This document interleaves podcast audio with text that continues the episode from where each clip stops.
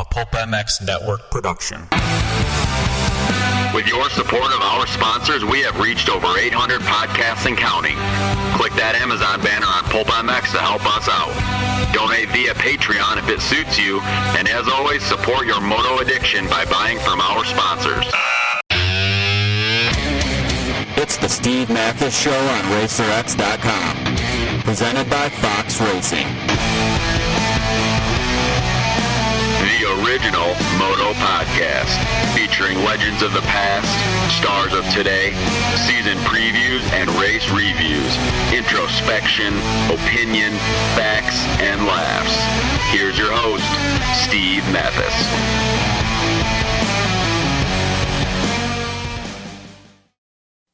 Welcome, everybody, to the Racer X podcast presented by Fox Racing.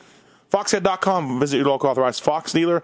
And uh, if your dealer doesn't carry Fox, uh, get a new dealer because uh, Fox is where it's at. Flex Air gear out now.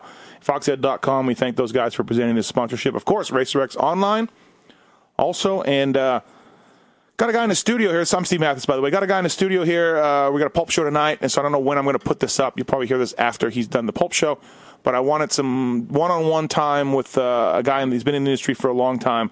Certainly uh, knows the ins and outs of the tire business, the tire industry. Plus, a great guy, a race fan, everything else. Uh, somebody, one of those guys behind the scenes, like a Randy Valade or or Paul Perebijnos or Rich Taylor, or any of those guys that. Uh, I think people find interesting and want to hear their story and where they came from.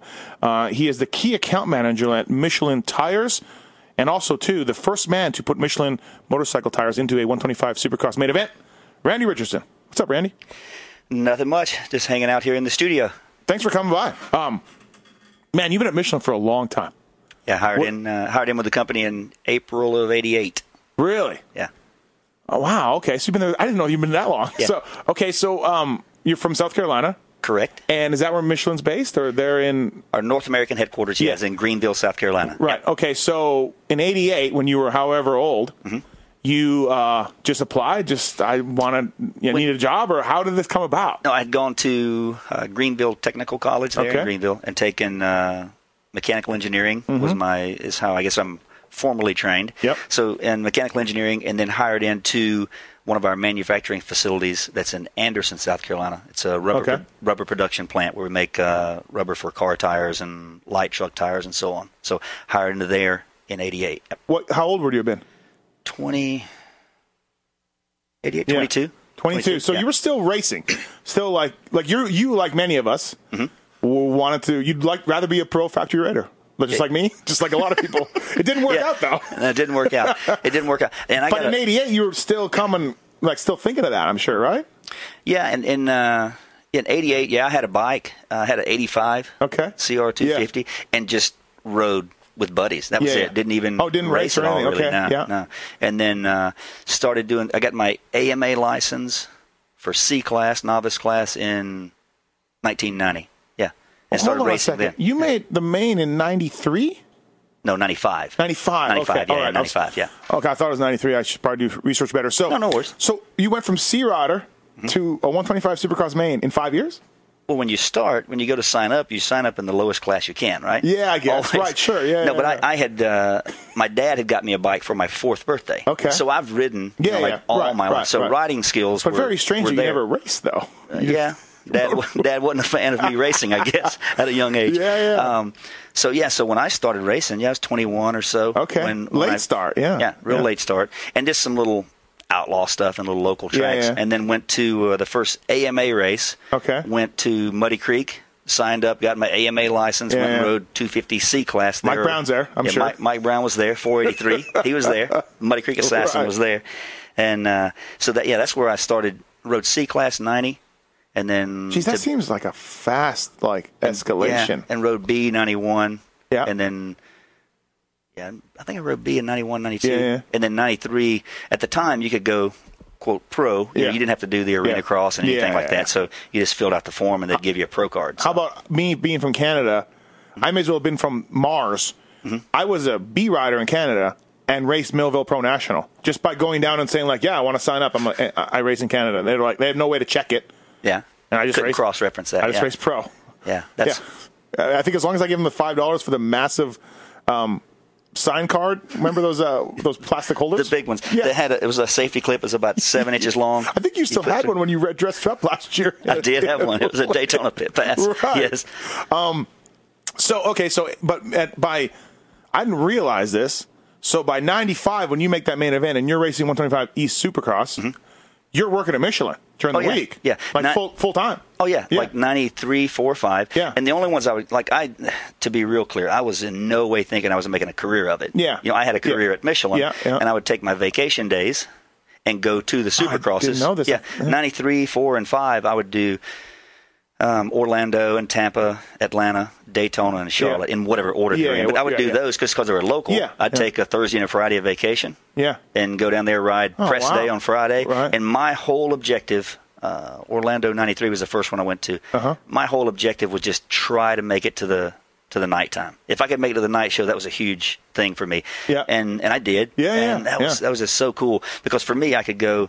Did you make it right away, or when did you make? Did you make the first night show you tried, or how long did it take? No, I made, made yeah, I made first Oh, one. okay. Yeah, made Yeah. the first one, and then that's funny. I, I made the first one, and then was just way pumped. that was the day of so cool. So you had to race heat races to get it. Yeah, so you, you, had, you had two practice sessions on Yeah, Friday, yeah. and then uh, you know being Johnny Privateer with just you know putting Mm-hmm. a little more oil in the forks and uh, and and a, A match set of tires? Yeah, yeah, that and just a match set of tires and call that uh, Yeah, yeah. a supercross setting. And your, my objective was just if I can just jump the triples. Yeah, if I can just jump the triples. In you know. 125 days, that really was the Well, no, factory but, now, but the thing is, I rode 250s, Oh, okay. 93, 94, Okay.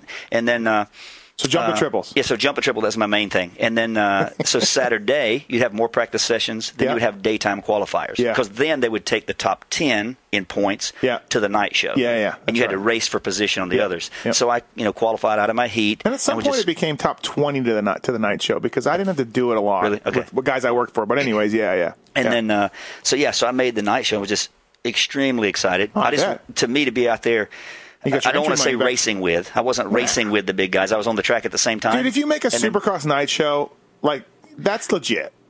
I mean, yeah, you're not racing Yeah. for you know whatever, but you gotta give yourself some credit. So it was good. We Yeah. do that, and then uh, the funny thing is, uh, so I I and uh, just sucked in a heat race, Uh-huh. and then of course they only take four then. Yep. So then they take five from a semi. That mathematically that's your best chance, Mm-hmm. Yep, right? yep. So uh, so I did real good. I got was into the first term with Emig and Ward.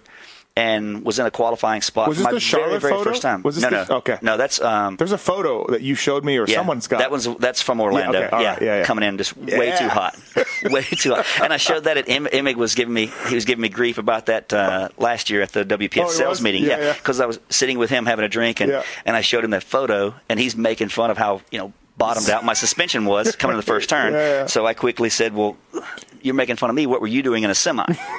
you know Exactly, bro. So, uh, but I uh, if Jim Holly had not brought over brought over uh, Koji Akawara. yeah. I would have made a 250 main event my very first time. I got No sixth. way. Yeah, I got sixth in that semi. No way. Wow. Yeah, so just Yeah, so I missed it by you know quarter inch on Yeah, paper and right, probably right. 200 yards on the track, but still, Thanks, thanks, Holly. yeah. Thanks a lot, Um, Jim Holly. That's pretty good. That's pretty Yeah, good cool. for the first time. So, so Yeah. for me, then Yeah. you know I realized you know LCQ don't qualify. Run back to my van. Uh-huh. Change into street clothes, come back in and watch the greatest Supercross guys race. You know, watch the main event and just enjoy the sport and drive and home get your get your entry money back. Yeah, yeah, mhm, yeah. mhm. and then get a little bit of a little bit of AMA uh, checks here and there, and Right. then and then write it off as a pretty good tax loss for three years. So ninety three, four, five. So And your bosses at Michelin are probably like, "You what? You, you actually made a main event? Like you raced Supercross? yeah, yeah I mean, they, it was, a they, good, had, they had no clue. it was a good testing though for tires, right? Yeah, you were running good. Michelin tires and everything. yeah. So it was good. Um, yeah. And then at some point, you're like all of us, and you're like, okay, well, I really got to buckle down, I guess, right? Or did you get hurt or anything, or did you? Was it just like you were? This isn't this isn't going to happen anymore. I'm getting too old. yeah, so in in ninety five, I would have been.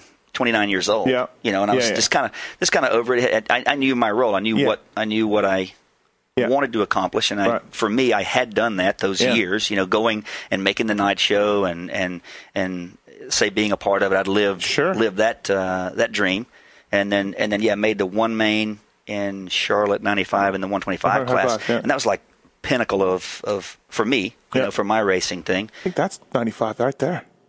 A Tim Ferry jersey. I think it is. Yeah, You might have saw the back of that. He and uh, he and Ramsey were on the same. Yeah.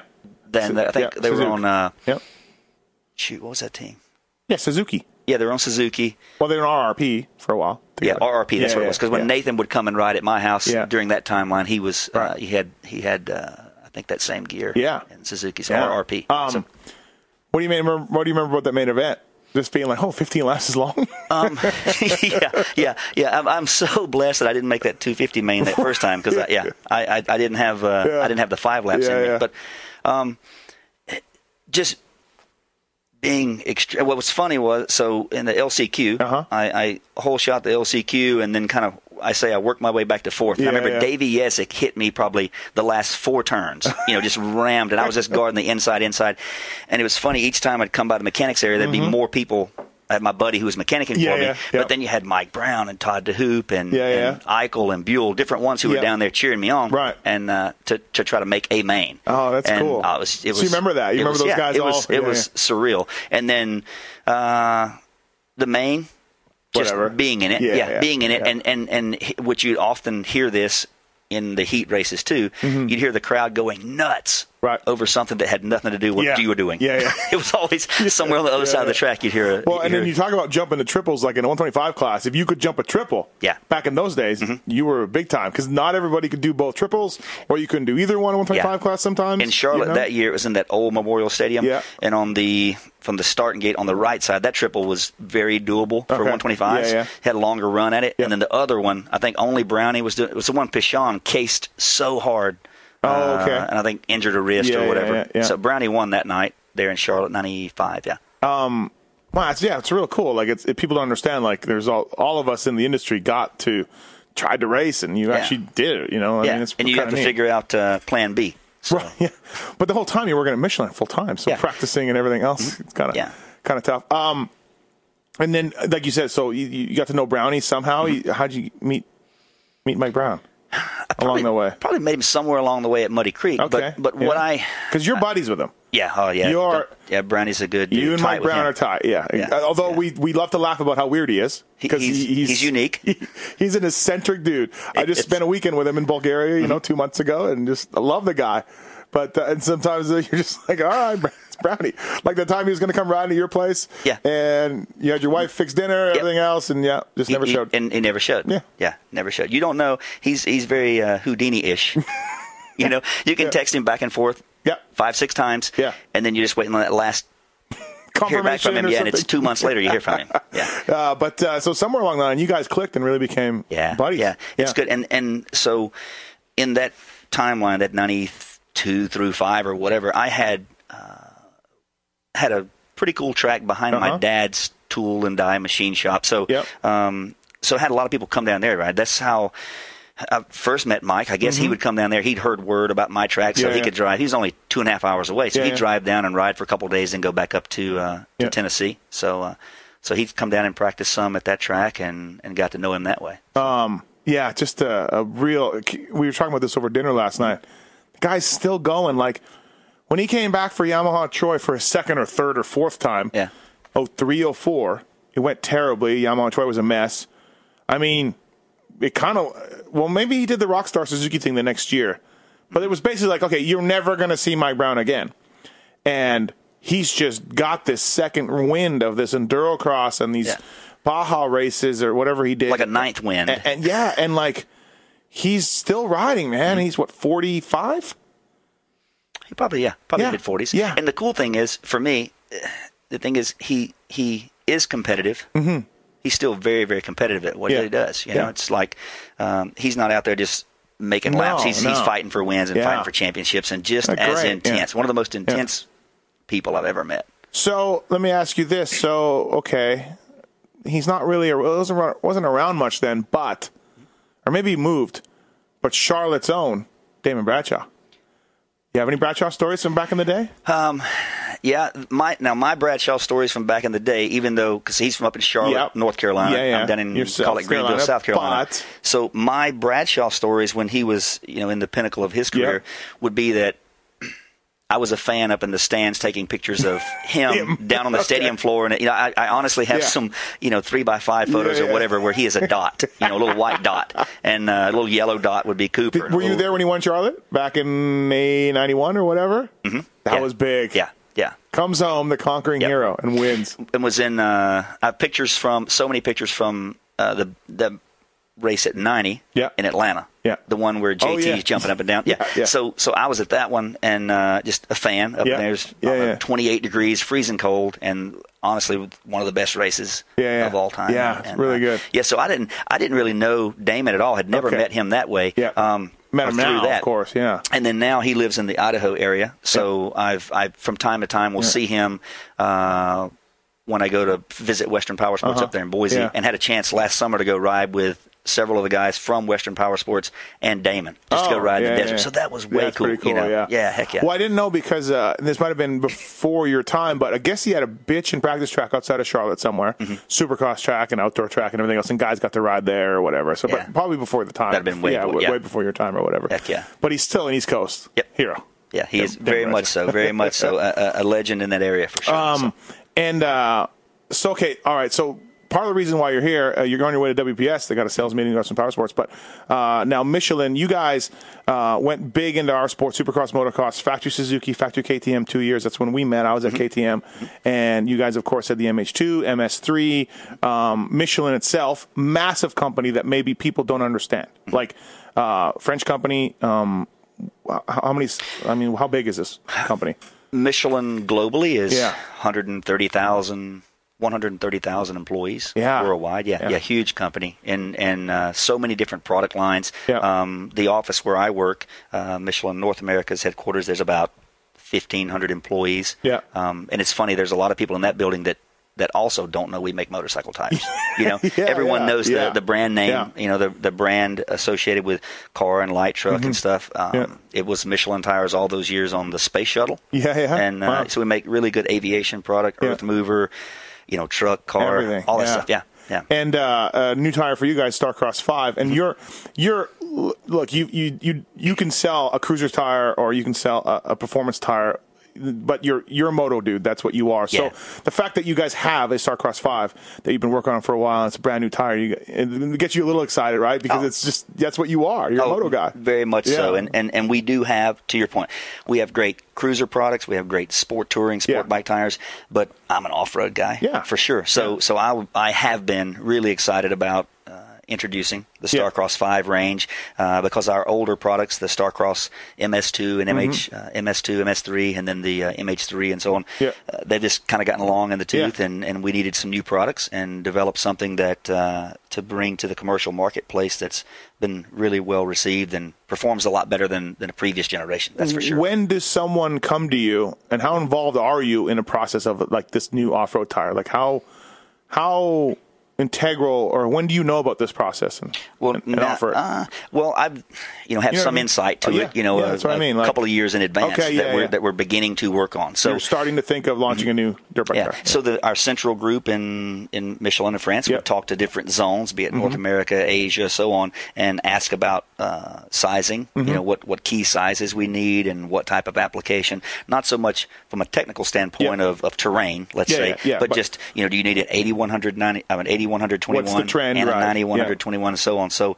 uh, so we're involved in that early on, and then uh, the engineering and the testing. Uh, I was not. You know, not so much involved Yeah. in that. Just Yep. very late on, uh, very late in it. With uh, we did some stuff with Kiefer, of Yeah, course, but uh, to get his feedback before we finalize the Before you bring commercial product. Yeah, and yeah, it's like you said, it's a lot better than it's. You guys have learned, obviously, tire technology is advanced, Mm-hmm. everything else. It's funny, like I feel like uh, obviously Dunlop is so huge in America, Mm-hmm. and they've been that way forever, and especially like in my little world of supercross and motocross. Pirelli's been in now for three, four years. Mm-hmm. Um, eh, pretty big presence. JGR guys, Butler Brothers, they're BTO sports guys. Mm-hmm. Um, and people aren't like people. Sometimes I hear like, oh, Pirelli, like ah, I don't know. Hey guys, Pirelli Yeah. has won many, many titles, and like Michelin, many, many titles, uh, built many, many tires for many applications. I know we're stuck in this little world where Dunlop is the one, and they do make great tires. But I think it's funny how that I think uh, sometimes the average fan maybe doesn't really realize the scope of a Pirelli or a Michelin company. Yeah. Do you know Yeah. what I mean? Like, no, I, I do respect that, Yeah. and, and I and, and to your point, Dunlop, Pirelli, Michelin, Bridgestone, even all, Bridgestone, yeah. all are all are are definitely premium brand tires. Yeah. for sure. And Pirelli has, uh, like Michelin has, had great success in motocross GP. Yeah. You know, Pirelli's won a lot of uh, world championships. I think and so Everts on. ran Pirelli for every one I of his so, titles yeah. or something. Yeah. yeah.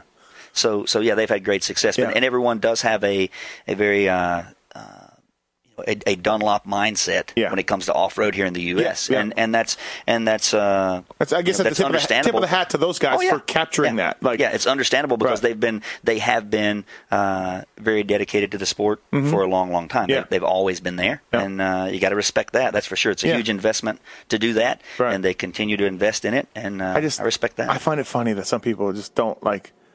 You guys can build a tire. You know a thing or two Yeah, about for sure. tires, For sure, Um, um, you know, and it's And just it's marketing, it's uh, dollars spent on supercross, motocross, all Mm-hmm. that. You know, and there are a lot of there's a lot of uh, quality Yeah. fast food places to eat. Yeah, yeah, But yeah. there's McDonald's on every corner and every exit. You know, so you get that mentality of that's Yeah, yeah. that's where you go grab a burger. Yeah, yeah, really.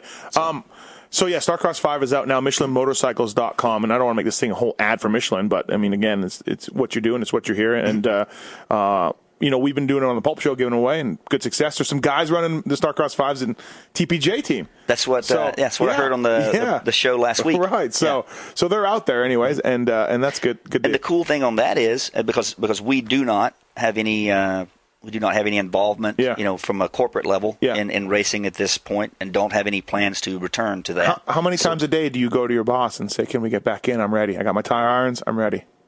That'd be between zero and none.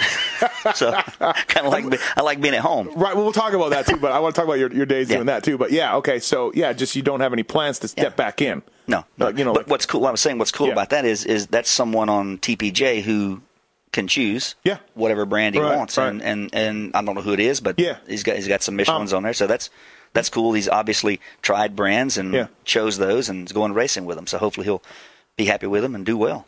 Did Michelin invent Mousse? Yes, They did, Yeah, huh? They yeah. invented the, bib mousse. yeah. Yeah. Mhm. Um, yeah, that thing's that thing's changed our sport a little bit too. Like It- it the has. mousse itself. Like it, yeah, it has. We, and they're and they're much more prevalent in Europe than than U.S. Yeah. you know, and, and I don't know if it's uh, it's just different mindset. Yeah. Um, but as far as the percentage of bib mousse versus tires or bib mousse versus tubes sold in Europe, Mm-hmm. Yeah. is is way way higher. is it really? Huh? Yeah, yeah, way higher. Even though they're way harder to change and everything else, people just put them in. Yeah. yeah. To me, they're not they're not that much harder to change. It's like anything. If you know Wacko says that too. Yeah, if you know the correct procedure, Yeah, yeah. you know, it, like anything, there's there's not necessarily a right way to do it, but there's Uh-huh. a lot of wrong ways. And uh, um, but the good thing is, uh, from especially off road, Yeah. is you know if you you install a bib mousse Mm-hmm. in your tires and you have zero chance of a flat. Yeah. So and and people might say, well, the price point, you know, they're 150 dollars each. That's expensive. Yeah. So I always, if I'm talking with a consumer, you know, it's okay. Well, you have an eight to ten thousand dollar off road motorcycle. You know, you've got Yeah. fifteen hundred dollars worth of safety gear head to toe, Yeah. and you drove how far to this race and paid how much for the to the entry fee. Uh-huh. Yeah. Right.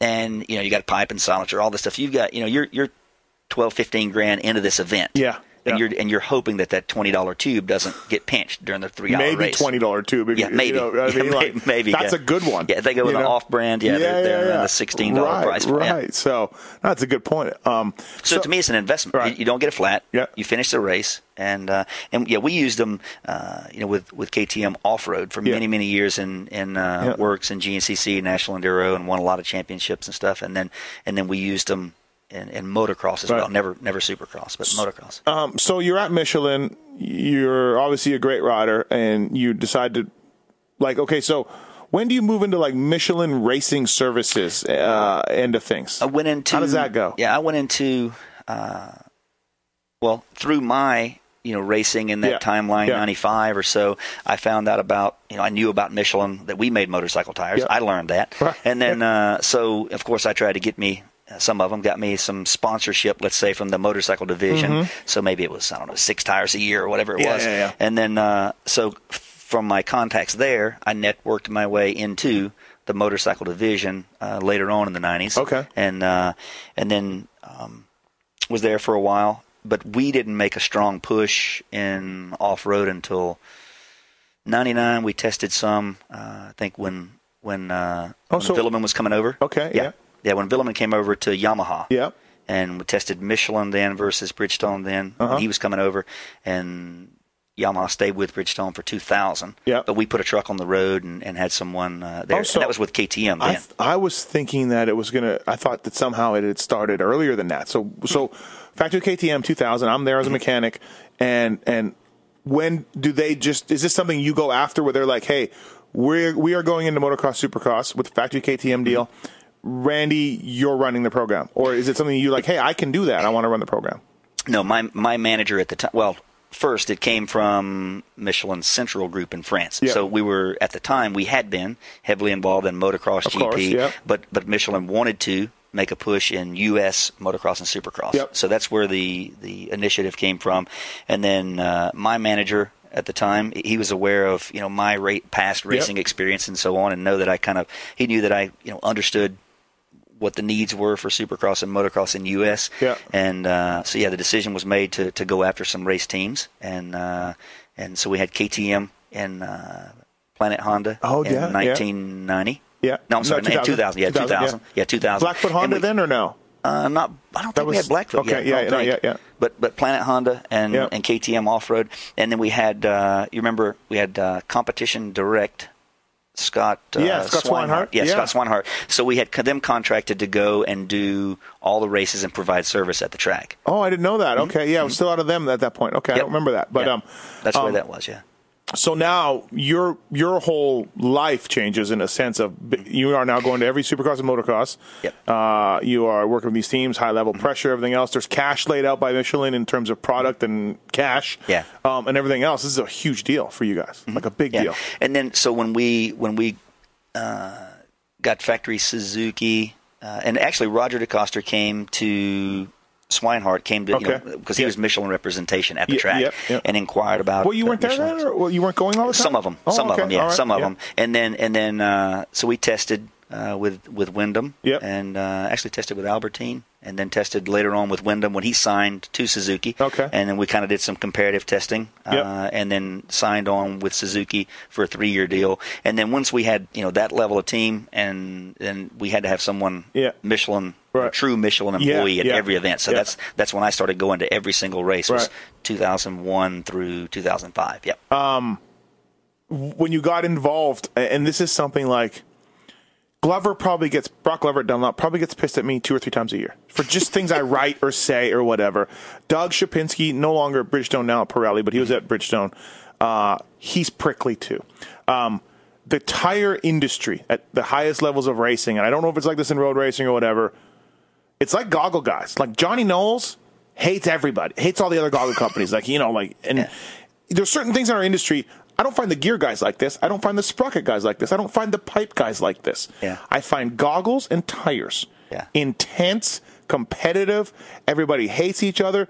Um, you're a pretty friendly, outgoing guy. When you got involved at that level, we were on Factory KTM. We had Grant Langston, of course, winning now. Mm-hmm. Yep. Um, never mind Travis and Windham and all that. We'll get to that. But um, were you like kind of like, hey, like, did you notice that? Like, they had their backs up a little bit. They were like, you know, a, a little bit, you know, and, and, and the thing is, they're, they're it's competitive, man. yeah, it's and, and I agree with you. There are certain certain components in Yeah. the industry Yeah. that people take it a lot more serious than other components. You Yeah. know, I don't Yeah, know if, if brake pad people or air filter people I've take seen that, you know, Donnie Emler and Mitch talk a lot. yeah, Yeah. And, and and me, I'm you know I'm I'm friendly to everyone. Yeah. And you know, and I and and respectful to everyone. So like 2001, we come on board with you know with Factory Suzuki Yeah. and Factory KTM and a large presence and start you know getting on the podium and winning some races. And and you're right. There's some. Uh, uh, standoffishness Yeah, or what like- have you, but but for me, you know, I always kept it in, in the grand scheme Mm-hmm. of things. We're we're at my role then. We're I'm trying to help the best riders in the world that we had Yep. Find the right tire for the right conditions. We were not curing cancer. Yeah. You know what I mean? No, and yeah, and, and yeah. some I, I see what you mean. Some people take it that serious. I mean, Um, we're all here, and yes, you want to represent Michelin, and you love Michelin, and and that guy loves Dunlop, and that guy loves Mm-hmm. Bridgestone. But like at the same time, like I feel like some of these people take glee in failures or things like that. Uh, Yeah. and, you know, I just Goggle guys are the same way. Where Yeah. I'm like, uh, Yeah, if it's it's kind of like as, as a, it's I guess the equivalent is if a goggle guy sees the other brand have to throw their goggles Oh, off. That's the same thing as a tire guy seeing someone get a flat. Oh my God! I mean, they, they might go up in the woods anytime to themselves if they see failure. You know, Yeah. because they're very happy. And I just, I just, I don't get it. But anyway, so you're in this now. Mm-hmm. Langston's winning up until the final round of Steel City when his wheel breaks. Yep. Uh, nothing to do with Michelin. You know, it was we and I. I was on the team then. We had problems all year long with the hubs and the spokes, and we had spline drive spokes, and, and they broke a lot. I don't know Yeah. what the deal was, but the wheel broke. Uh, and, and KTM at the time, I think they said Ernie's peg got in it, and I saw a photo that could have been like Ernie's off the start, Ernie's foot peg taking out a bunch of spokes. Wheel breaks, Michelin loses the title. That sucks. Um, but you're making a presence. Oh, you're, you're winning races. You are guys are right up there with in your second year of really trying. Yeah, and that's September of 2001. Yeah. So if, if we think back earlier in the year, Yeah. um, with Pastrana, he won the 125 East. Oh, that's right. Okay, he won 125 oh, East. sorry. I was thinking No, no. Suzuki the next year. Yeah, so No, you had no. Suzuki in So- 01. Yeah, Yeah. So we had we had Suzuki in 01. Yeah. So they won uh, with Travis won the 125 East. So Yeah. that was our first you know major Yeah. call it Supercross Sure. Motocross Yeah. Championship. And then um, so that was great. Then we go into the Outdoor Nationals, and Yeah. Langston goes one one at Glen Helen, Yeah. one one at uh, Hangtown, Hangtown, I believe. Bobby yeah. Bonds. Bobby poor, Bonds. poor Bobby Bonds. welcome, welcome, Bobby Bonds. Glad to see you. but uh, yeah, you guys So that was yeah, that was a great that was a great season, and and Who can forget about 2000 High Point too? 2000 I High mean, Point, awesome. you want to just talk about yeah, Kelly Who, Smith, who, Steve uh, Matthes. who who I'm trying to forget who it is that tuned the bike for Kelly Ah, Smith it was really muddy, so it's like a real test of mechanic skills. Real test of mechanic skills. and tires. And tires, yeah, and Uh, and we, we did it, Randy. We- Together. we, did it. Um, anyways, that was Michelin's first win. Yeah, it was. Yeah, Yeah. so that was our first ever. KTM's first win too, and Yeah, I and yeah. I did it all.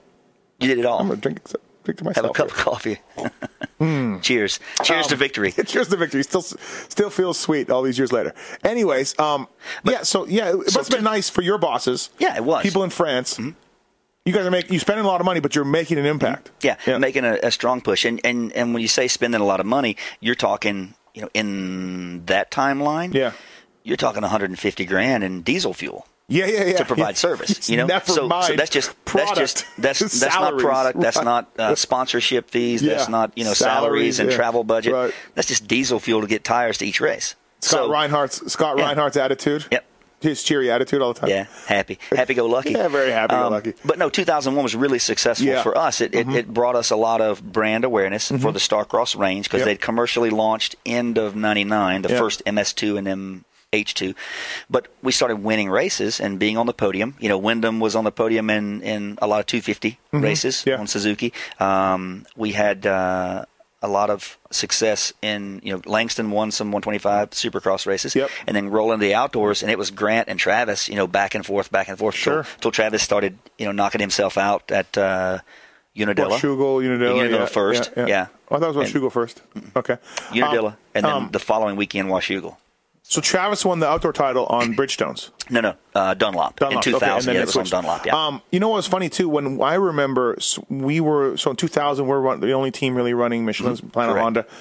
I remember people coming out of the woodwork and being like, "I'm glad to see Michelin there. I've used the, I think it was the MS3, the soft one. I don't remember exactly, but there was either the soft one or the, I think it was." Probably our S12. S12. I'm sorry. S12, that's what. yeah, yeah. I've used that S12 for years. It's been the best tire.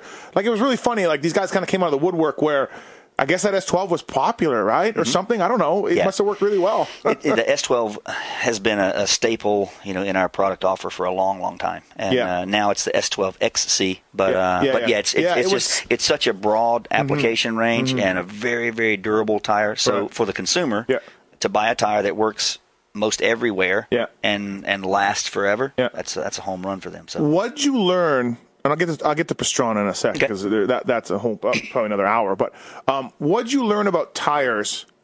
And even that probably applies to this day. You know, just 10, 15 years ago, but it still applies to this. What'd you learn about tires for dudes who are the fastest guys in the world that maybe you didn't realize? What did what did you be like? Whoa! Like this doesn't mean my body's anymore um, yeah. in Piedmont. yeah, no, no, it's not. You know, It's like not. what'd you learn? what I learned was, and it's and and you probably know this from your you know factory mechanic level and Yeah. so on.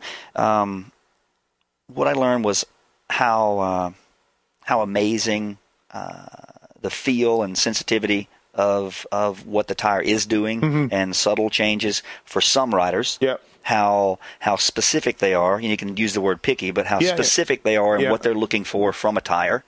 And then others, top level riders, kind of don't have a clue Yeah. you know, Yeah, and, and yeah. it's and it's it's interesting. So there were some. Uh, we worked with Windham Yeah. in 2001 and 2002 till he got hurt in Atlanta Right. on Suzuki. Okay, so Yeah.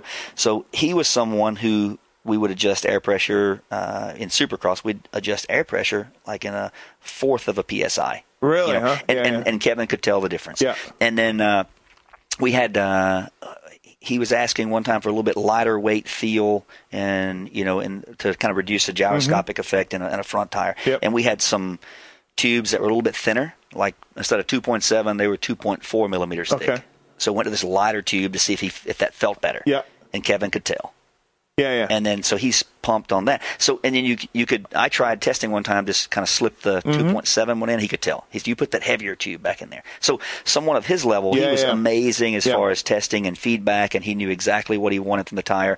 And and then uh, so a lot of times it was catering to what they were looking for. So you might change to a different compound or change Yeah. to a different casing construction Mm-hmm. to eliminate something the tire was doing that the rider didn't like or to give them you know a, a, a more aggressive you know traction yeah. or a more neutral traction they didn't want it to climb in the ruts or or stuff like that so uh, and and then there were other riders that you could give them a full on race spec tire or a commercial tire they couldn't they Mm-hmm. who couldn't was the, who was was Travis bad?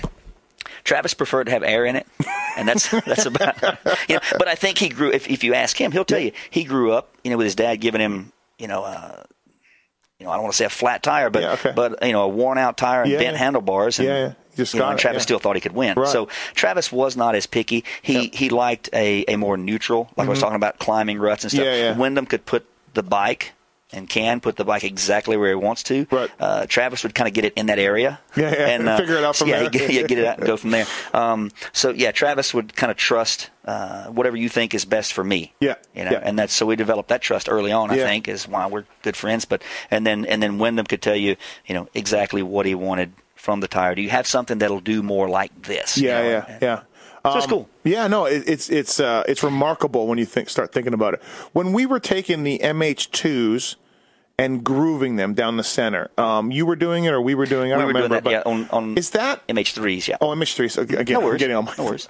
Is that something that was bad? Like, like, were you, would you prefer? Cause you didn't sell the tire like that. Mm-hmm. Um, as a tire guy, when that started, I remember it worked. We Mm-hmm. liked it. All our guys seemed to like it. You guys were doing it for a race service, but when you when you think about it, is that like, oh, we don't really want to do this because it's not what we sell? How is that uh, something that comes to mind? No, no, I, No, did, I okay. didn't take. No, it wasn't offensive Yeah, to me at all. It was it was actually you know something Or even your bosses? I'm thinking, No, no, are like, hey, what are you doing? You know, like, Yeah, but we had keep in mind we had and other tire manufacturers the way that you typically through racing, you know, you test some new tread designs, Sure. some new concepts. Eventually, that comes to the commercial marketplace. right. So for me, I saw my role and and uh, and our role at the track to be solution providers. yeah, yeah. You know, for Well, the you- racers. and, you used to race, so Yeah, and if, you know, and if yeah. grooving a tire, if grooving a tire helped provide performance uh, for them, then I, I was no shame in Yeah. doing that to me. Yeah, yeah. and and what we do, grooving that center would allow uh, the top of the the casing to kind of be a little bit more supple. It would flatten out, provide a little bit larger contact patch. Mm-hmm. Yeah. So it, it it enhanced the performance. So why not do that? Did you guys ever go on the 20 inch front route? Who was doing that? Was Bridgestone doing that? Uh, we did, we did. We were a little bit slow to the market with that. Um, And now they're gone, We, we did, course, yeah, and then they're gone. Yeah, yeah. I thought it was pretty good. I had one on my own bike, Mm-hmm. personal YZ250. I thought it was like really like your like your extra set of suspension, like like it softened up your suspension. Yeah, and and I think the I think the idea of that was to you know provide a little bit t- to go with a smaller rim, keep the same tire outside diameter to provide a larger you Mm-hmm. Yeah, know, sidewall. contact patch so or whatever, so yeah. now we, but who not everyone would want to invest in a 20 inch wheel. Yeah. and then if Yeah. you made that investment, you were either that was either your commitment if you relaced your hub and so Mm-hmm. Yeah, on, yeah, or you had a spare wheel, whatever. Yeah. Um, but now we we do the same with our Starcross Five. We have an 8121, Yeah, and we have and a the 90, 9121. So now you're just interchanging to tire. So the on your 90 stock the. 90 sidewall really kind of eliminated that a little bit. Correct. Like- like- yeah, yeah. So it's a 90. It's a 90 millimeters is the nominal width Yeah. and 100% is the aspect ratio. So it's yeah. 100, so 90 millimeters tall on the sidewall Right. versus 80 millimeters. So Um, all right, let's take a commercial break here on the Racer X podcast presented by Fox Racing. Listen to this commercial from Race Tech and uh, also to Michelin Starcross 5. It will be listening to this tire. Uh, listen to this commercial about that tire. Randy Richardson from Michelin will be uh, back right after this commercial. Hey, thanks for listening to the BTOsports.com Racer X podcast presented by Fox Racing. Racetech people, racetech.com. These guys have been in business for over 30 years, supplying racers, riders, and tuners with factory level suspension to everyday racer. There's a lot of top suspension guys in the pits that got their start with Racetech. Uh, trust me on this. There's more than a few guys that have learned underneath Paul Thede and gone on to, uh, to great things. Paul Thede, the original suspension guru. I guarantee you, Eh, probably 82.7% of you people listening to this podcast need some sort of suspension work. Whether it's uh, just a simple oil change with new bushings and seals, give your bike some love. Whether it's the right spring rate for your weight and or speed, or maybe you just need some revalving on the machine to uh, help you uh, take first place in that Chicken Licks Raceway. Something, something uh, on your bike needs attention for Racetech. I guarantee you. Freeze, Gilmore, some of the guys just using uh, Racetech Privateer Proven. They work with uh, Ben LaMay also. They're back with Ben LaMay. And uh, they offer a full line of race tech high performance springs. These springs are called high performance because they're extremely lightweight for their rates and feature the tightest tolerances in the industry. You want to save 10%? At uh, Racetech, go to PulpMX 2015. When you order, you can save 10% at racetech.com. And they're uh, proud sponsors of this podcast, and we thank you guys. All right, back to the show.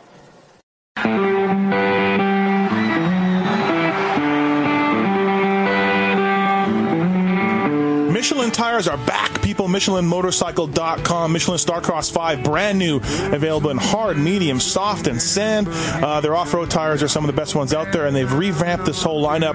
There's no one who knows these tires better than our own, Kris Keefer. When they're calling it comfort casing technology, what are they talking about? Is this a fancy marketing term or what? No, it's actually the carcass of the tire itself. So uh, how much it flexes or how, you know, sidewall stiffness that you have when you come into corners. And what's cool about this tire is even from the previous version of the MH3, it gives more. So when you hit square edge or you're coming out of a corner with some bumps, it has some give to it. It's more comfort. So it doesn't feel so rigid. A lot of that has to do with the, the CCT. So, you're telling me the comfort casing at the end of the day, maybe it helps you a little bit to have some suspension in tires. Yeah, obviously it's flexing a little bit, but also too when you come into corners, you don't want it to roll on you. So they've got that dialed in to where you come into a corner and you still have enough stiffness where it grabs and bites, but yet straight line you have comfort. Hey, as a former factory mechanic, Keefer, I know all about mounting tires, uh, um, so no problem for me to mount anything. Right. Well, maybe not a mousse. Uh, you found mounting these new Michelin's uh, pretty easy, actually.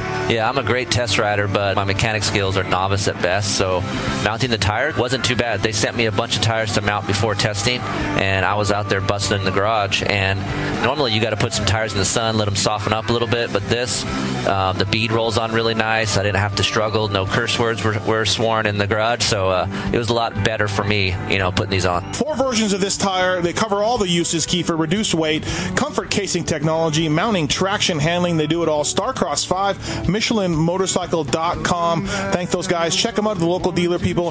These guys know tires and they know what they're doing. And we're back. We didn't go anywhere, Randy. we stayed here. Uh, Racer X podcast presented by Fox Racing. Uh, thanks to Racetech and Michelin uh, Starcross 5 for uh, also doing that commercial for us. So, um, Travis, the, Travis Pastrana, um, probably next to Mike Brown, your closest moto friend. I don't know, maybe not, but um, Star Rider, friend wise. Yeah. Um, but so he's still a Michelin tire guy to this day. Yeah. Always has been.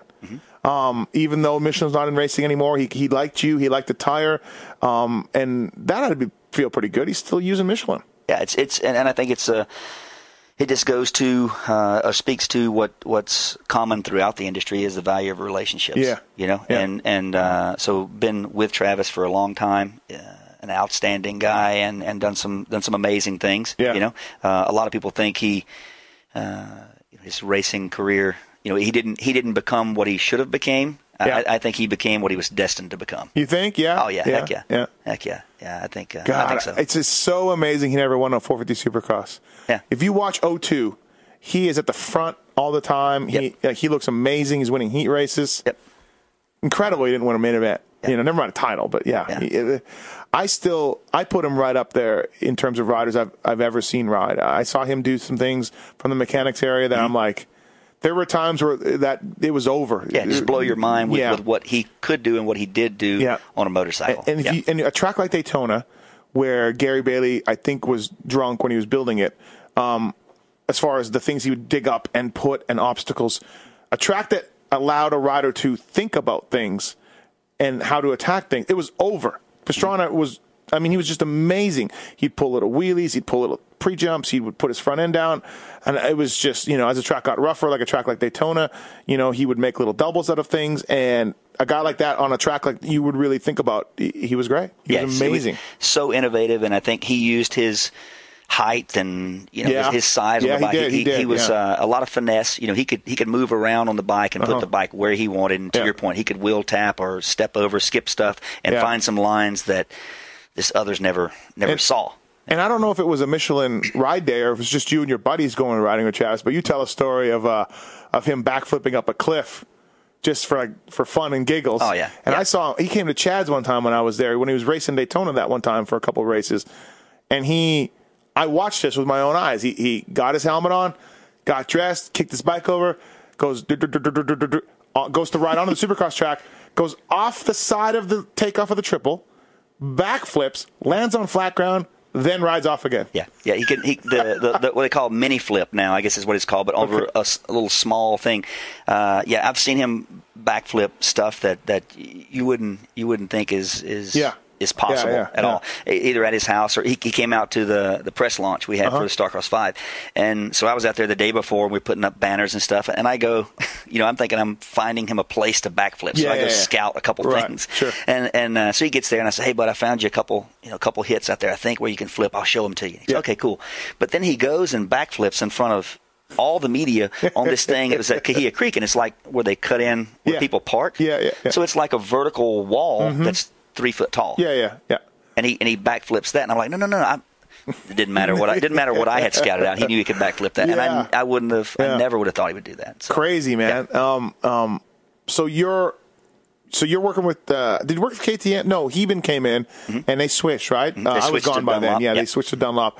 Two pretty successful years, a lot of wins, no titles, but a lot of wins with KTM. Um, and uh, and then so then you're working with Suzuki, and this this was uh, had to have been tough for you personally and even as a company. Halfway through the year, they switch. No, into 2004. Four? Yeah, 2004. We were, we were at the end of 2003. Uh, we were coming with some new stuff Yeah. that got a little bit delayed. Okay. So we, we started 2004 um, with Suzuki Yeah. on Michelin, and uh, and I think there's some pressure from Suzuki Japan Uh-huh. uh, on Roger the way the way Roger But you had a deal, right? You had a contract, or no? We were in we, we were we were getting it worked out. Okay. we were working out some Okay. stuff. Yeah, All yeah, right. yeah. And, And- then uh, So this was a big deal in the industry at the time. Like Mm-hmm. Yeah. teams just don't do this. Factory Yeah. teams, you know? Correct. Yeah. Yeah. And- because many many years ago, like the, Yeah. the Bob Hannah days and Yeah, all yeah. that stuff, you know, you would You could choose whatever you wanted. then you would choose. Yeah, Yeah. you might use a, a Dunlop this weekend because it was a I don't know a harder pack, Yeah, and yeah. Pirelli the next weekend or actually, it was a no, it'd be yeah. M22 because it was hard to pack. Okay. Yeah. Everyone loved the M22 Bridgestone. Yeah, great tire. And, and and I remember RJ one time had a, a Dunlop contract or a Bridgestone contract. Everybody else ran Dunlops on Honda. Mm-hmm. Yeah. He signed a personal deal to run Yeah. the Bridgestones, which is Yeah. no longer you don't see that anymore. But anyways, But to your point, yeah. Yeah. for a team to for a team to change was was uh, a factory level standard. team. Yeah, for a factory level team, Yeah. that was not that's not. Uh, So you think it was like what was Japan's issue, or they were hearing complaints, or what was going on? I mean, these these were tires that were good enough to win Travis a title and racing, and you know, where, where we were at that time, Mm-hmm. we, we did exceptionally well in, in motocross and intermediate, Lomi, all that stuff. We were having some issues, or the riders were having some issues on on really really hard pack supercross stuff, which And- is actually what is what I think a lot of people battle. Yeah, Yeah. it is. No, for sure it is. Yeah. For sure it is. And uh, so um, yeah, I think you know Roger had some pressure Mm-hmm. from from Suzuki Japan to to make a change. Um, I think they, my understanding, they they wanted to switch to Bridgestone, Mm-hmm. um, but uh, at the time. Factory Suzuki 250 had Nick Wey and Sean Hamblin, and so Bridgestone with Mm-hmm. other teams had a lot of championship contenders. So I don't think Bridgestone was interested to, to Yeah. sponsor them. Yep. You know, at that time. Yep. So uh, so Suzuki uh, Dunlop came in and offered them some sponsorship and, and support and everything. So they made the switch. I want to say it was like round four. Oh, it's pretty Yeah. early on. Yeah.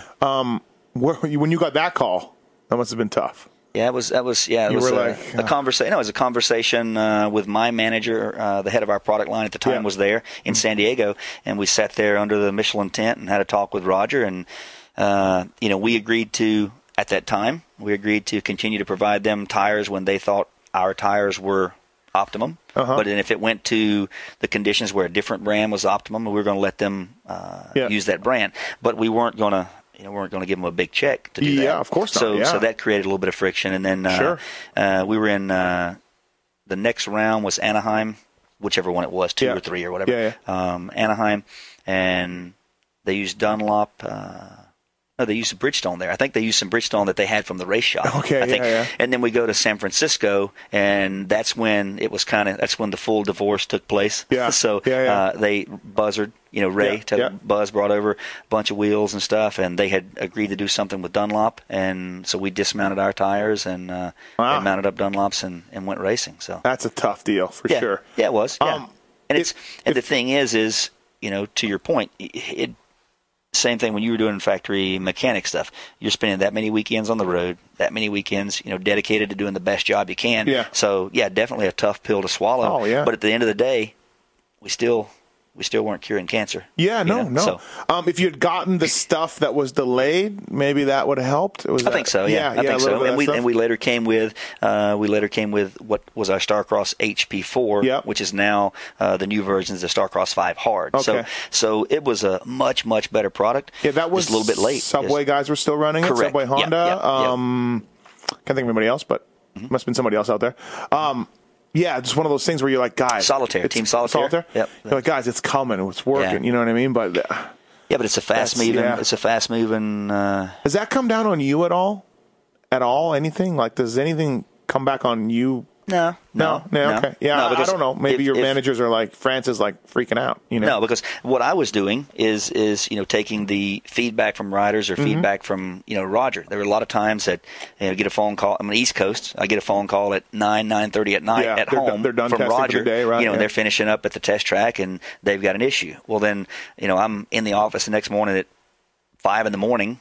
Calling to France, Yep. Mm-hmm. you know, com- and letting them know, relaying the message about this issue. Yeah, yeah. And uh, and so it was difficult because sometimes, you know, the, the the answer that I might get would be that, well, we don't have these issues in motocross GP. Yeah. I'd say, well, thank you, but the reason you don't have those issues is because you don't have these conditions. Are you racing in motocross Southern GP. California underneath lights with marine Yeah. layer? Yeah, exactly. Or or are you in uh, a recently mowed uh, hayfield, you know, with natural terrain Yeah, and jumps? So. yeah, yeah, exactly. Let me know um, if you guys are. And really, like I, I've gone on. I, you listen to my shows and my podcasts and stuff. Um, when Pirelli first came in, you know where they struggled? Southern California hard pack tracks. Absolutely. Um, when everyone, when Bridgestone pulled out, do you know where Dunlop struggled? Southern Yeah. California hard pack tracks. Yeah. Um, you know, and and that's something that I've seen over and over and over. And I don't know if there's ever a perfect tire for that. And I think Dunlop, when Bridgestone pulled out, Dunlop was behind the eight ball. I think they've taken them a couple years, and that was years ago. I think they're fine now, or, or riders are used to them. Pirelli, same thing. When I saw when I saw Brayton win a heat race in Oakland, I'm like, okay, like it's it's a little wet, slippery, hard pack Cali. They look like they've got it. You know what I mean? And Brayton mm-hmm. himself was like, yeah, they've come a long way. That's a terrain that a tire is just it's Oh, tough. It's, it's it's very very challenging. That's for sure. Um, when you know when when call it loamy or soft Yeah. conditions or train when traction is is present. You know, it's much easier to provide Mm-hmm. a tire to provide performance in those conditions. When it's blue groove and hard pack and it's Yeah. and it's and it's a little faint dust on top, or Yeah. moisture starts coming up in the evening and, Yeah. and it gets a little greasy, that's where it's challenging for sure for, so- for, for any brand and for for bike setup, chassis setup. Yeah, you know they they and now you know again keep in mind I stopped doing the racing stuff end of 2005, so there wasn't any EFI. You know, Mm-hmm. Yeah. there's, there was some Yeah, four yeah. strokes, but there wasn't any EFI. Yeah. So you couldn't. Uh, then you could do what? Put a little flywheel or something to kind Yeah. of mellow it out. Now Yeah. they can you know plug it into a laptop and Sure. detune the bike a little bit. So Yep. it's a challenge for the entire setup when there's not much traction. Has has the four stroke switch probably helped the tire industry because they chew them up more, huh? the local guys, the you guys who buy t- motorcycle tires, off road tires. I don't know. What do you think? I don't know. No, I don't know. I don't know. But the thing is, there's also it, it's a Did it change construction of them a little bit? a little bit. Yeah. We have a little bit. Yeah. But the thing is, it's uh, a four stroke also is a more tractable, a more usable power. Sure. So I think you get, I think you Yeah. get a little bit less wheel spin. You know, a two stroke, like especially like a 125, it's like, you know, riding a, a light switch. You know, it's Yeah, either yeah. on or off. Yeah, yeah. Um, but uh, you know, a four stroke is more, uh, it's a broader range of power. Right. So I think it's uh, maybe not as hard on tires. I Yeah, think.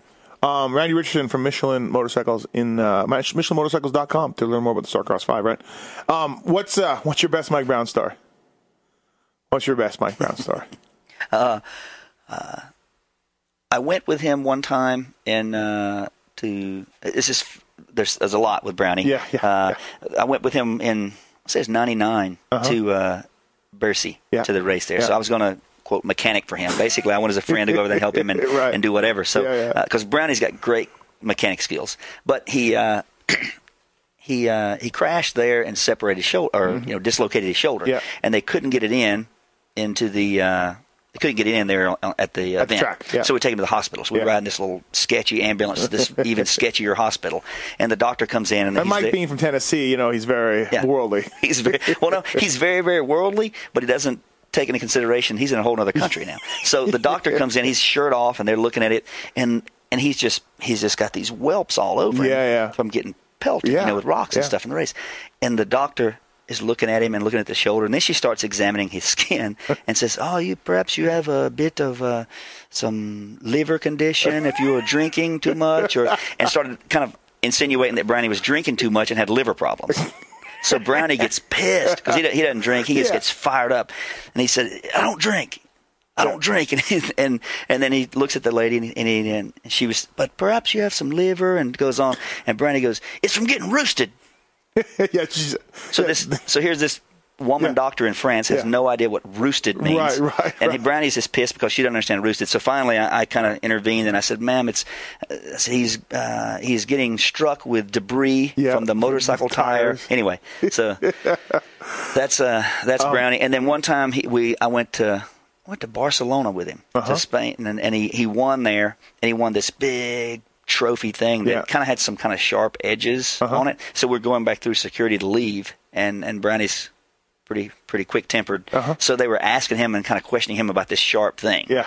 and he got all pissed off at him and told him, you know, I didn't make the thing, I just won it. so then they take him in another room to do some more questioning, and Johnson City, Tennessee. yeah, he got fired up. So Oh, that's funny. Yeah, it's uh, yeah.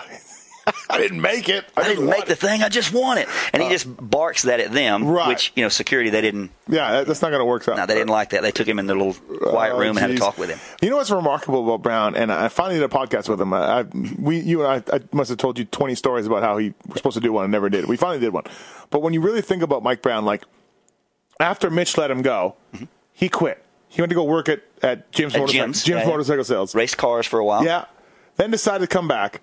Then won as a privateer Pontiac, 483 on the Yep. Honda. Then got a ride. Then lost a ride. Went to Europe. Got another ride. Came back. Went to back to Europe again, I think, and then got a ride with Mitch back. Yeah. And won the 125 national title. Like phenomenal. Like Yeah. just you just don't see that nowadays. Uh, But you can't kill him. Yeah. No, right? Yeah. yeah. And and that year too, um, for you, Michelin on Langston's bike, uh, Brownie, your buddy. Mm-hmm. Yeah. Oh, that's, you were just torn. Tough. Yeah. You were torn. Tough. You're just like, oh, geez. I- I- and and the thing is, so Langston's wheel comes apart there at Steel Yeah. City, and uh, and and was I because Mike was a friend, but was I happy for him? Yeah. Yeah. But I wasn't as happy for him as I was sad for me. Yeah. Yeah, yeah, know? really, right? Uh, yeah. I was bummed. Yeah, Yeah. because we we uh, back and forth between Travis and Langston, we'd led that championship Yeah. you know, the entire year, Yeah. and then came down to the final round and lost it. So that, yeah, that was tough. Um, as bad as not as bad as the Suzuki switch must have made you feel, and it is not a fun conversation to have, and it sucks for you as a as a guy, it sucks for Michelin and everything else. When you look back on that time, uh, do you think about the good times and how, how much of an impact you made, how quickly you made an impact in the sport? Yeah, and and I'm very yeah. much I'm personally very much you know an optimistic type Yeah. person. So uh, yeah, there's there's always going to be you know bumps in the road or, or bad things. Um, the the um, the negative feelings of that Yeah. are are far smaller compared to all the cool things. You know, winning winning races or, or winning championships. You know, with uh, Brandon Jesseman won 125 Oh, yeah. East Yeah. in, in Yeah. 2003, and just friendships that you develop Yeah, yeah. and and and life memories and experiences. So yeah, that's the the He's- good the good far outweighs the bad. You know, we talk about Michelin, and I don't know how much money they sell a year. Do you know? It's Mm-hmm. how much? I do know. Oh, okay, okay. what, what I'm saying is like, Yeah. like, oh, so the average fan sitting there, I guess, like a Michelin doesn't come back into moto Mm-hmm. because what they spend in product and sponsorship, everything else, just isn't guaranteed. It doesn't equate in sales, right? But did you notice sales of off-road tires when you were in the sport and winning with Travis and Langston go up? Yeah, when, when we looking at Do you know what I mean? Like the uh, how does this work? for us, what we've Yeah. experienced is is is a a huge increase in awareness for the off road brand in 2000, Yeah. one, two, three, and so on. Okay. and uh, and we've been fortunate to, even though we stopped trackside service or being Yeah. involved in Supercross and Yeah. motocross at the end of 2007, our sales of off Oh, it was 07. tires. I thought it was yeah, earlier than that. 07. Okay, yeah. Mm-hmm. Because a different guy did that after I did in 06, 07. And then, uh, so we parked our truck and we're no longer involved in, in Supercross motocross. Yeah. But we've maintained, you know, consistent sales in off-road products. And I think it's Oh, ha- you have? yeah, Okay, yeah, so- we have, yeah, right. yeah, we have, yeah, and uh, so that's good, and and we've just had a different focus, you know, different focus on different product No, Oh, yeah, yeah. know, I mean, uh, well, well uh, if you want to give people an idea, cruiser tire Yeah. sales. Yeah, and that's the thing. Ten to one, motos tires. I, I mean, I don't know. two, uh, Three to one, four to one, I, whatever. Yeah. yeah, probably three to one con- Yeah. to off road. Yeah. Yeah. And then so and the thing is, like so many listeners are are just true off road. Yeah, You know, goons, core listeners, just just just like me. That's where my heart is. Right. I'm an off road rider. I go and and educate sales reps and educate dealers about cruiser tires, sport touring tires, sport bike tires, scooter tires. Mm-hmm. Yeah. You know, um, my heart's in off road. Yeah. So people aren't aware the the replacement tire market in the U.S. is say a little over three million tires a year. Okay. you know, all brands Yeah, yeah. included. Yep. And fifty percent of that is is cruiser tires. Mm-hmm. So you know Harley and 50% of that. Yeah, fifty percent of yeah, that. So so we all think and love and you Of know put our blinders yeah. on and look at just off road and look at just motocross, supercross. But uh, you know commercially, there's a lot more uh, interesting segments to be in. Yeah, So, um, yeah, yeah. But in one sense, you spent all that money for seven years. Mm-hmm. Uh, yeah, seven years, and you've maintained sales. Yeah. Do you see a spike in sales when you were doing Pastrana and Langston, or initially, yeah. okay, yeah, initially, yeah. for sure. for okay, sure. Mm-hmm. so you can see the spike, and then you get you get back to a level that you're at, and you've kind of maintained it. what maintain that level. So yeah. yeah, we have consistent. you know? we've had consistent sales in off road, Yeah. and then uh, and off road segment has been one that we have uh, we haven't focused as much on. Yeah. We continue to Yeah. Mm-hmm. have the previous Starcross range year after year, Yeah. and sales were consistent. We weren't having to you know advertise it, market it, push it, uh, invest in it, and sales were there because I think that we provided a, a good performance and exceptional longevity. Yeah. So someone who had bought that tire yeah, they last a while. People would, would continue to buy it. Yep. Right. So uh, so now the push with the new Starcross Five is that we we have uh, significantly improved performance. Mm-hmm. They're lighter weight and they still have excellent longevity. So so now there's a there's a push there. And rather than invest a lot of money in going and racing, you know, and, Yeah. and fighting for. Uh, let's call it fighting for spots on the podium, Yeah. right? Yeah. So we work directly with uh, the sales reps from Western Power Sports and Parts Unlimited. Right. That that that their sales reps go in and educate. We educate them about the new product. They go into dealers, educate the dealers about it, and now we're fighting for spots on the shelf, Yeah. you know, rather Yeah, than on the podium. So, um, Um, it's interesting. That's that's an interesting thing, and you know, I go through a little bit with X Brand too. Mm-hmm. Um, you know, Rich Taylor, the owner there, like how much do I spend? Uh, Brock Tickle's a lot of money in goggles. If you look at what, what they pay him, Yeah. you got to sell a lot of goggles Yep. to pay that one guy's salary. Mm-hmm. And how much is that getting you? What's the ROI? What if I never sponsored anybody and just relied on the dunes dudes, dudes, the guys that ride in the dunes and Mm-hmm. Yeah. Mm-hmm. casual riders? Would my, you know, would I make more money? Like it's uh, yeah.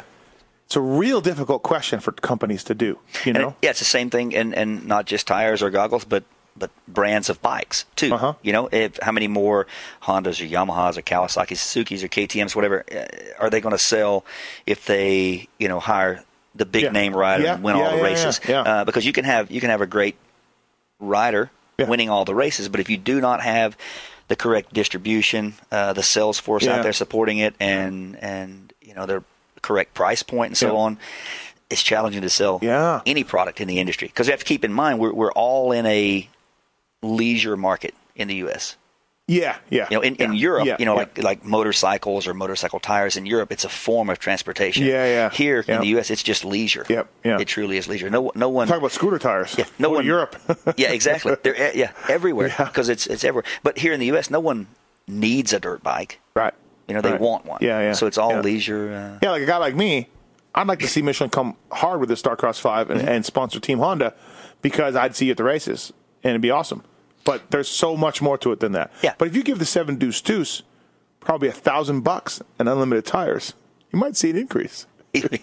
he and I could do a collab on a song. Yeah, exactly, right? Yeah. You can do he'll make you a rap for free with the Starcross 5. Think of all you can get for a thousand dollars. Wow, I'm going to rethink that. I'll take that back to the office. Yeah, yeah. Yeah, take it to I'll- France. I'll, I'll bring that up in a meeting. Yeah, Hey France, I got a guy. He'll rap. he'll make us a rap song. yeah, and we can put it to the big Michelin man. yeah. The the, the what is that guy's name? Bibendum. Bibendum. Yeah, Bibendum, Who, who yeah, can yeah. forget Bibendum? I, I remember Weege brought that up on a show a while back. Oh, he did. Yeah, Oh, I don't remember that. We brought up Bibendum. yeah, yeah. Figures he would know that. I hate when people call me Bibendum. Pisses me off. It's very mean. It is. Thank you. Yeah. Very mean. Um, all right. Well, Randy Richardson, thanks for coming by. Uh, I think feel like we've covered your career, and I I think you're one of those guys that people may know the name and they don't understand that like the stuff you've done, and, and I just think it's cool. I think people dig it. So, uh, Michelin Starcross Five, Randy Richardson, uh, Racer X podcast. Thanks, Randy. Thank you, Steve.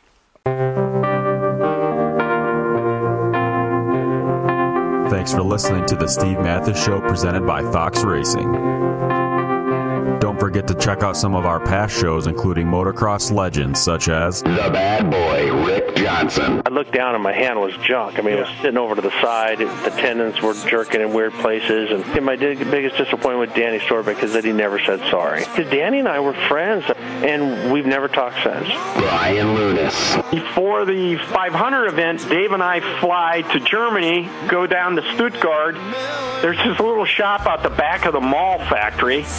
We get our cylinders, take them back, and you know off we go. And you know we ran Nikasil cylinders as a factory part for a handful of years before anybody ever saw it in production. Dave Arnold. And, and McGill was all, you know how he did the big pancake thing, and right. and he's got the thing. He's completely laying on the gas tank trying to miss his tree. I mean, he would have gone even harder, jumped farther if that tree hadn't have been, you know, if, if it hadn't have been there. The Hurricane, Bob Hannah. I love the guy. I don't dislike. I think he's the greatest competitor this sport ever had. Absolutely, 100% in my mind. I firmly believe that statement I said about these modern day guys in Switzerland or Holland or Belgium on 45 minutes on the same bike. You're not beating Roger. Are you crazy? They're not doing it.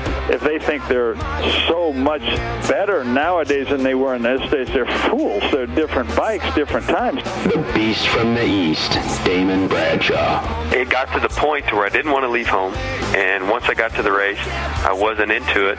If I wasn't going to give 100%, I'm not going to take their money. The working class hero, Doug Henry. it was definitely an emotional moment for me. Just thinking to myself, that's it, you know. And it's, it's amazing the stuff that goes through your head in a short amount of time of the things that you know that I was going to miss. The Dogger, Ron Lechien. Until you really open your ears and you want to listen to what they're saying, it's like beating a dead horse. I mean, you know, and I know from personal experience. Did anybody ever sit me down? Of course they did. Everybody did. Pro Circuits, Mitch Payton. There's two ways to make the money. One is you can sign for money, or two, you can earn the money. I'm a high believer in earning the money. I think they ride better when they earn the money. Seven time Jeremy McGrath. I was so mad, like so disappointed and so frustrated that I pulled the pick and I left. Every point counts. I could kick myself to this day for not just riding around in tents. It's been no problem. My my ego got in the way, you know. The O Show, Johnny O'Mara stuff that you could—you sit there if you didn't even want to ride it. You just wanted to just look at it all day. I mean, I got a chance to test all that. I like that era I was in. I really do. Search Pulp MX in the iTunes store to enjoy these and over 800 great motocross podcasts.